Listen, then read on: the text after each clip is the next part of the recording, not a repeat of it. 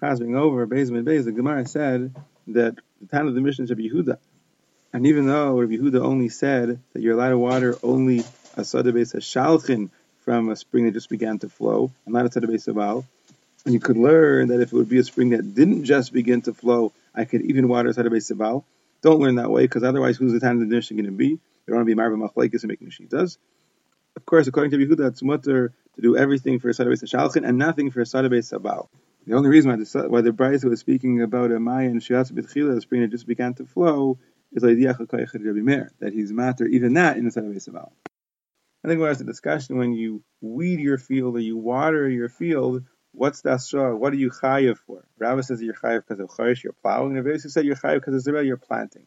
Rabbah says you're plowing because when you plow, you soften the ground, and here the water softens the ground. Rabbi says you're planting because when you plant, you're trying to get the fruit to grow, and here you're getting the fruit to grow. But Abaye said it's around both of them. Because according to Rabbah, even if you're chayiv mishum chayiv, you should also be chayiv mishum zareya.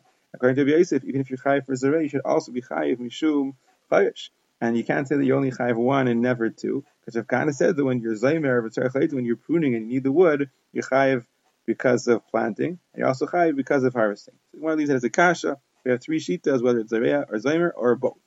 Rabbi Yosef asked Rabbah, Rabbah, you say that weeding is called is called plowing. Well, it says in the brisa that when you weed or you cover with dirt your kilayim, you get malchus. The Akiva says even if you just are mekayim, you just leave it, you get malchus. But according to me, weeding is considered planting. So of course you're not allowed to plant kilayim. But according to you, that weeding is charisha is plowing. You're not allowed to plow kilayim. It doesn't say anywhere you can't plow kilayim. So Rabbah says, according to me, you don't get malchus because you're plowing the kilayim. But you get malchus because you're mekayim the kilayim. And the way you read the brisa is that when you're weeding or when you're covering with dirt, you're being Mekayim Kilayim, and according to Bekiva, you get Malchus when you're Mekayim the Kilayim. How do you know that? Where did Bekiva get it from? It says in the Pasuk, Sadcha lo Yisra Kilayim, and we read it, Kilayim, Sadcha you can't have Kilayim in your sada. Not only can't you plant it, you can't even leave the Kilayim in your sada. And if you do, you're going to get Malchus. And the Gemara wondered, it says in the Mishnah that you're allowed to water the field during Shvius, and John Chol Hamoed. So of course in Chol Hamoed we understand the Isser of watering is only a Mishum Tircha, it's not really an Isser Deraisa, and the Rabbanan could allow it, Makum that. But during Shvias, whether it's planting or whether it's plowing, it's also during Shvias.